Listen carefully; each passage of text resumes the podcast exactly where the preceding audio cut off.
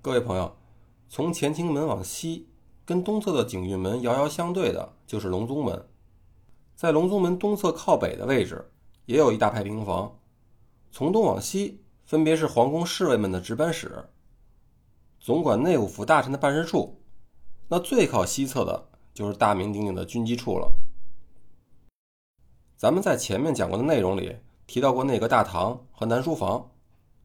这分别是明朝和清朝康熙时期协助皇帝处理国家大事的机构。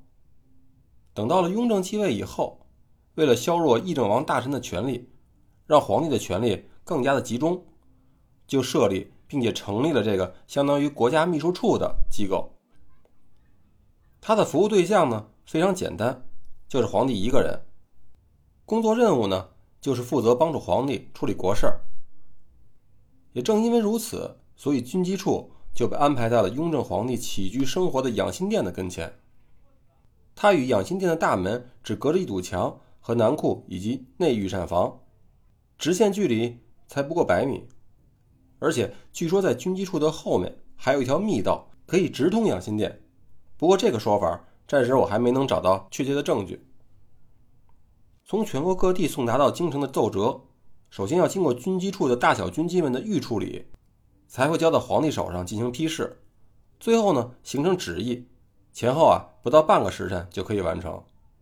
相比于之前处理的一些国事，动辄要耗费数日甚至个把月都没个说法，这效率绝对可以说是超高。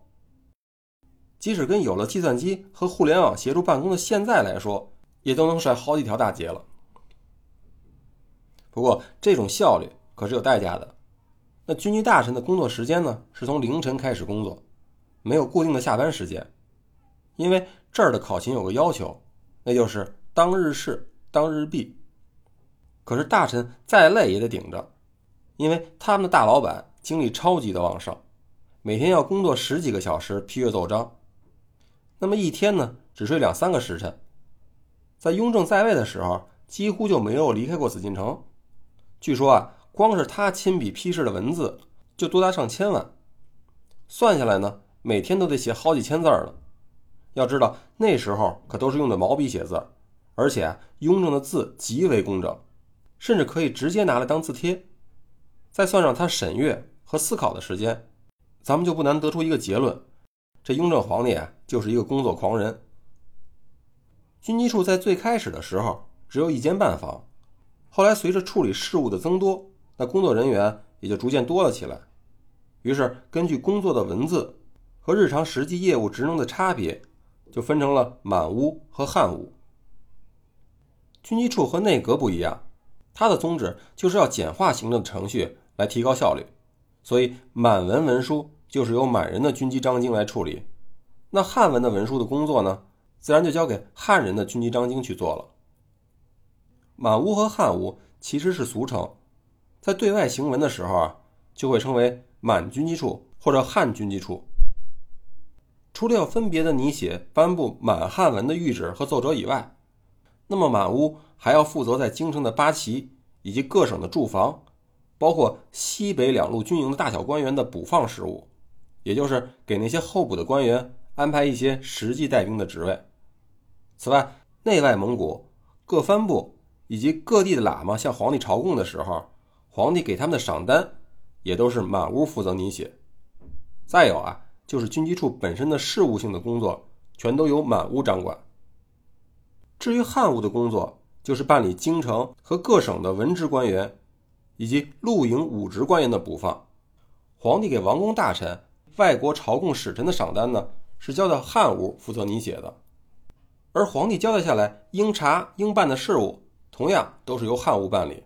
此外呢。就是军机处对外的联系和管理档案一些杂活，同样都是交由汉务来做。从这种工作分配，咱们就能看出来，那最重要的军权一定都是会交给满族人掌管的。和那时候的社会一样，在军机处里同样是满族大臣掌权，汉族的大臣啊干活这种状态。在军机处里工作的官员，除了满汉之分以外呢，还分成大小军机。这大军机也就是军机大臣。是从满汉大学士、尚书、侍郎以及总督中进行选拔的，但都属于兼职干部。他们的任务啊，就是针对各地官员的奏折，或者是在一些国家大事上提出自己的处理意见，供皇帝参考，并且呢，负责帮助皇帝拟旨。此外呢，还会行使部分最高法院，还有中组部啊、教育部、中顾委的这些职能，例如参与一些重案要案的最终裁决。那对官员的任用呢，提出建议，在科举的考试中出题阅卷一条龙服务，以及在一些特殊的事务中呢，充当皇帝顾问的角色。还有一个工作就是大家非常熟悉的军机大臣呢，可以作为皇帝委派的钦差大臣，去地方上行使最高的权力。总之啊，就是处理一切的国家的重要事务，大概和现在的国务委员差不多。有大自然有小，这小军机啊，就是军机张京的俗称。张京一词据说是源于汉语中将军一词，他的遴选范围呢，是从内阁六部的官员中择优录取。不过选拔呀也是非常严格的，光硬件标准呢就有好几个。首先必须是进士、举人。和拔贡出身，那进士和举人之前咱们在科举考试中介绍过了，咱们就不重复了。咱们在这儿呢，简单的介绍一下什么是拔贡生。在雍正以前，拔贡生首先是必须进入到国子监读书的人，在学业结束以后，要经过考核合格以后才可以做官。等到了乾隆初年的时候，这拔贡生的待遇呢就有了提高，可以和进士一起参加朝考。为什么说待遇提高了呢？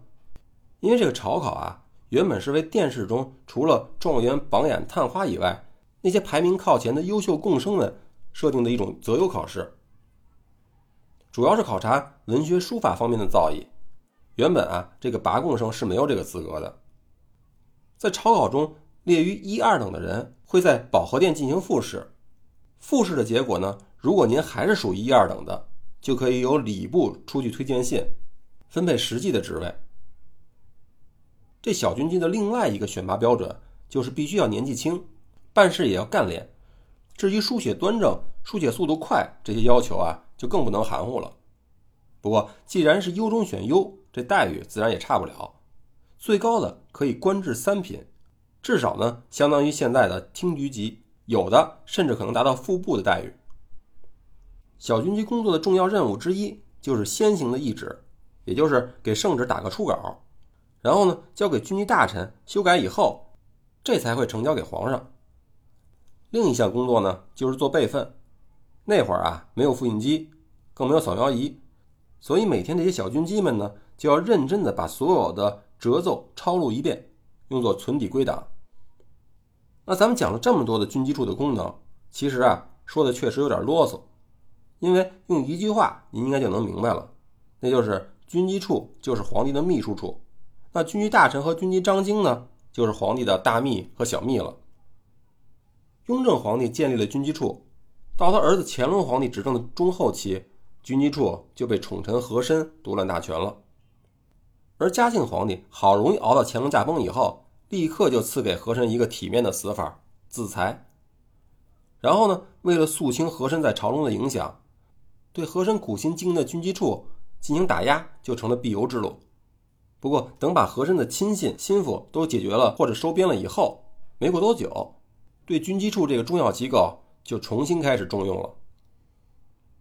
再往后，道光皇帝上台的时候，因为他就觉得自己最能干，所以事事都要亲力亲为，所有的奏章都是要自己看完以后才交给军机处。如此一来，这军机处啊也就成了一个摆设，权力呢自然就大打折扣了。而到了同治时期开始的时候啊，恭亲王奕欣掌管了军机处，可这慈禧太后呢，为了稳固地位，逐渐就削弱了军机处的权力。到了光绪时期，干脆就把恭亲王集团彻底的赶出了军机处，让这个机构呢只为他一个人服务。不过，那时候的军机处早已经腐败不堪了，这些大小军机们最关心的事儿就是向那些买了官等着放缺的人索贿。然后呢，再利用职权的便利给行贿的人放实缺。这部分内容，如果您有兴趣啊，可以看看《官场现形记》，那里边呢就介绍的非常详细了。好了，咱们现在啊可以绕到隆宗门的西边去找找箭头了。